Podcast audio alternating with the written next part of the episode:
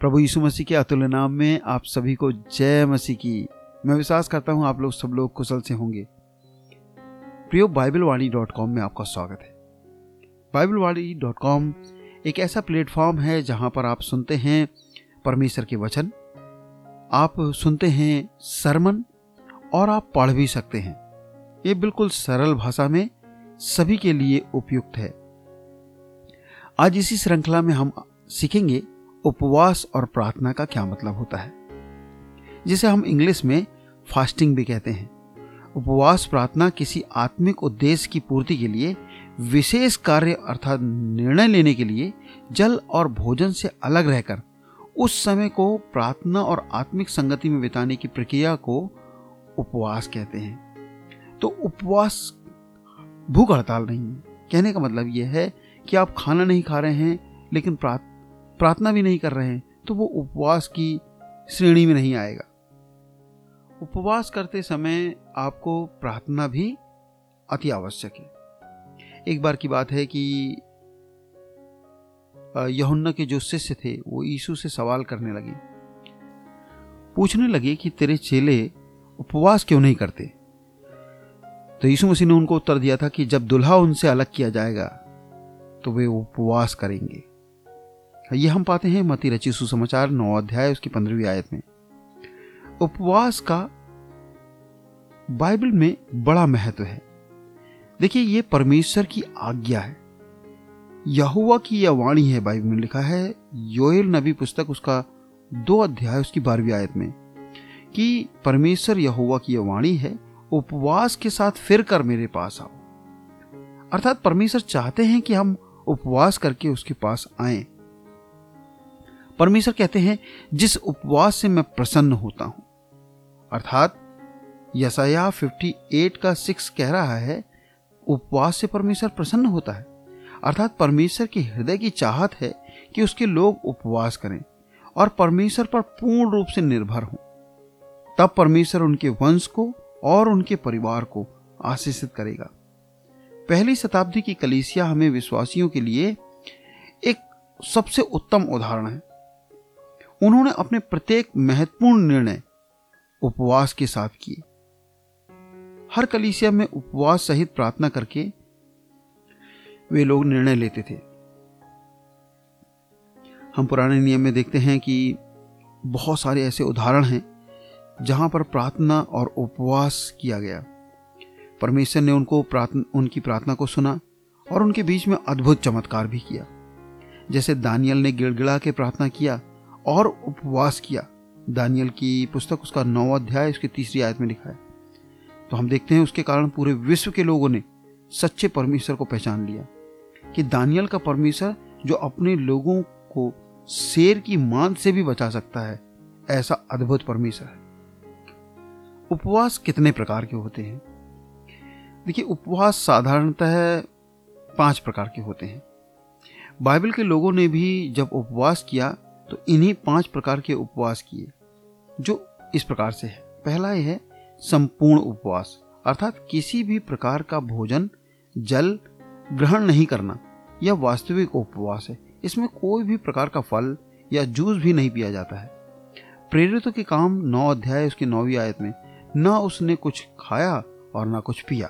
प्रभु यीशु भी इसी प्रकार का उपवास करते थे और वे निराहार थे।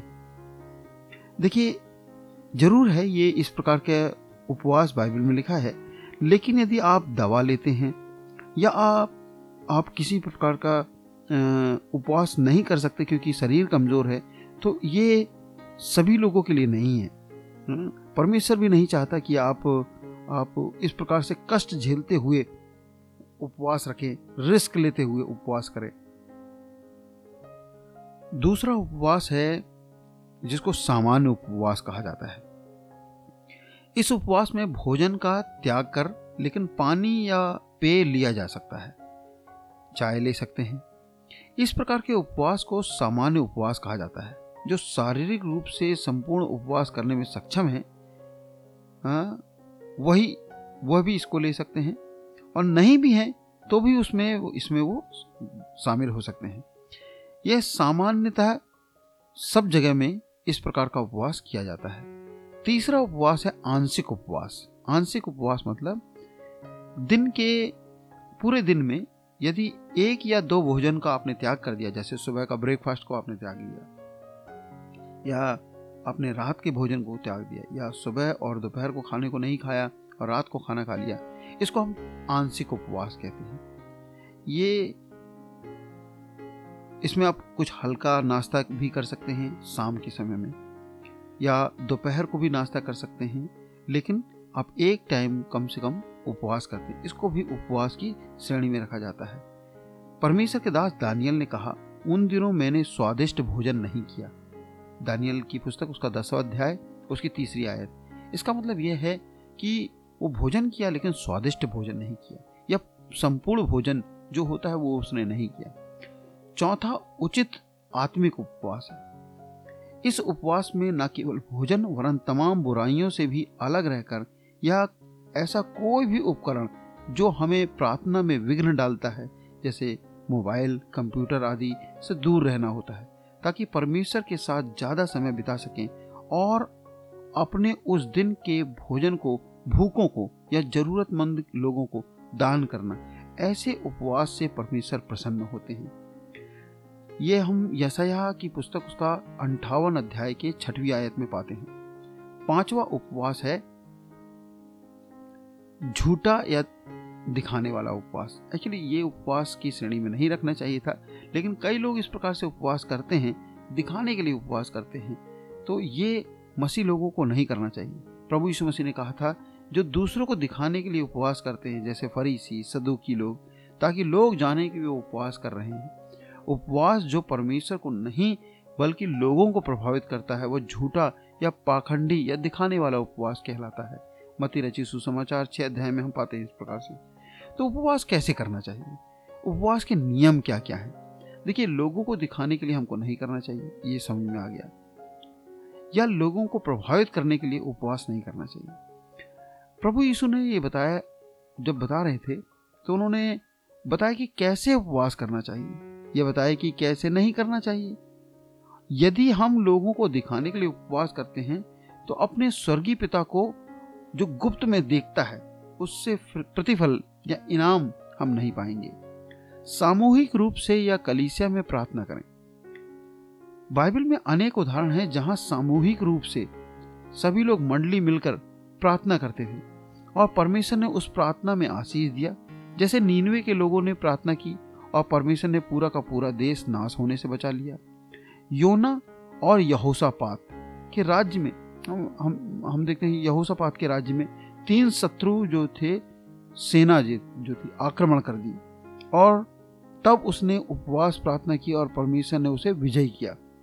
अकेले या व्यक्तिगत भी उपवास कर सकते हैं। हमें अकेले भी प्रार्थना करना चाहिए। लिखा है, जब तू प्रार्थना करे तो अपने सिर पर तेल मल और मुँह धो ताकि लोग नहीं बल्कि तेरा पिता जो स्वर्ग में है तुझे उपवासी जाने। प्रार्थना के साथ उपवास करें। उपवास कोई हड़ताल, भूख हड़ताल नहीं है यह परमेश्वर के सामने नारा लगाना नहीं है, हाथ पैर पटकना नहीं है, बल्कि नम्र होकर परमेश्वर से विनती करना है। यदि उपवास में प्रार्थना नहीं है तो यह वह उपवास भी नहीं है। उपवास रखकर पूरे दिन बिस्तर में सोते रहना, ये भी उपवास नहीं है। वचन के साथ और वचन के अनुसार उपवास करें। उपवास प्रार्थना में परमेश्वर के वचन का बहुत बड़ा महत्व है।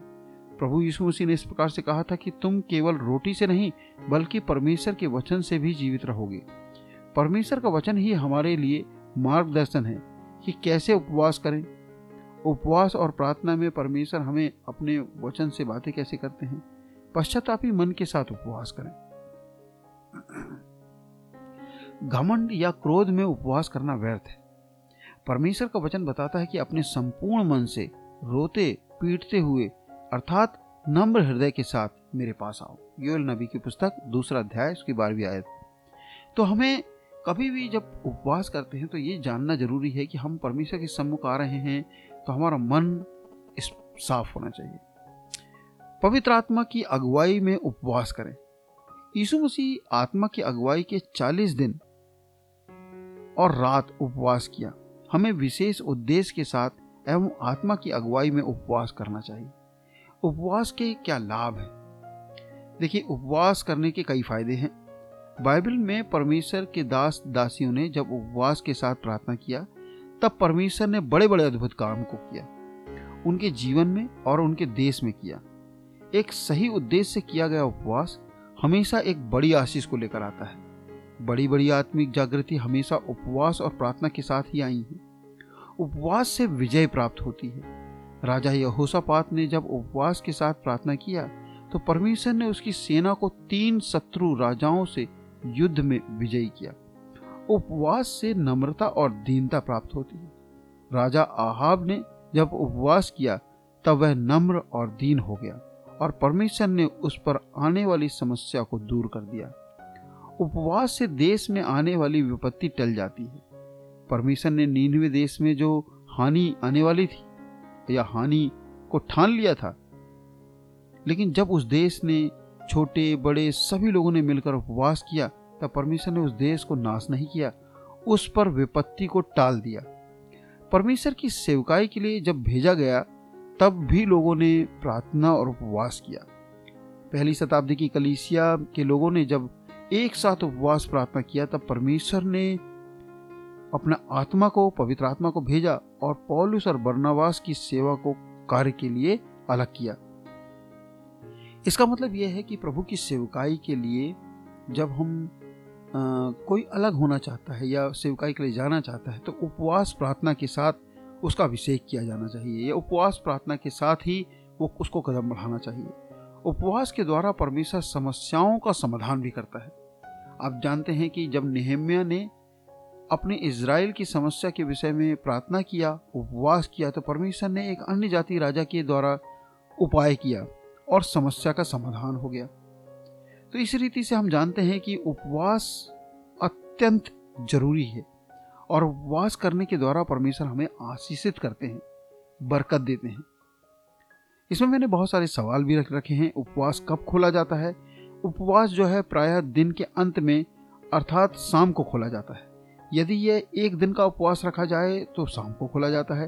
यदि कुछ ज़्यादा दिनों का उपवास रखा जाए तो उस, उन उपवास के दिनों के बाद अंत में उपवास को खोला जा सकता है। उपवास कैसे खोला जाता है?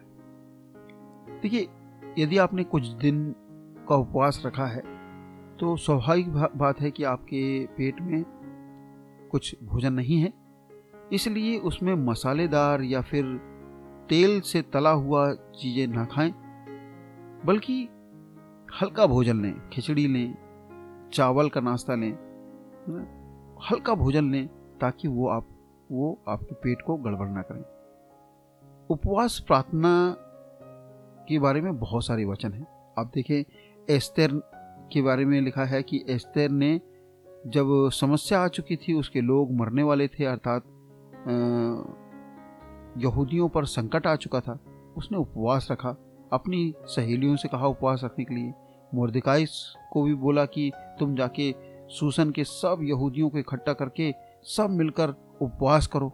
और जब सब लोगों ने उपवास किया तो परमेश्वर ने उनके शत्रुओं की सारी योजनाओं को पलट दिया और उन यहूदियों को जो उपवास कर रहे थे, उनको बचा लिया। मती रची सुसमाचार छह अध्याय, उसके सोलह वचन में भी लिखा है, जब तुम उपवास करो तो कपटियों के समान तुम्हारे मुँह पर उदासी न छाए रहे, क्योंकि वे अपना मुँह बनाए रहते हैं, ताकि लोग उन्हें उपवासी जाने। तो प्रियो, इस लेख के साथ मैं यहीं पे समाप्त करता हूँ। मैं विश्वास करता हूँ कि एक ग्लिम्स, एक एक छोटा सा आइडिया आपको समझ में आया कि उपवास कैसे करना चाहिए। और उपवास कौन कर सकता है? प्रभु, आप सबको इन वचनों के द्वारा आशीष दे। आप सुनते रहें, पढ़ते रहें बाइबल वाड़ी डॉट कॉम में, पास्टर राजेश को।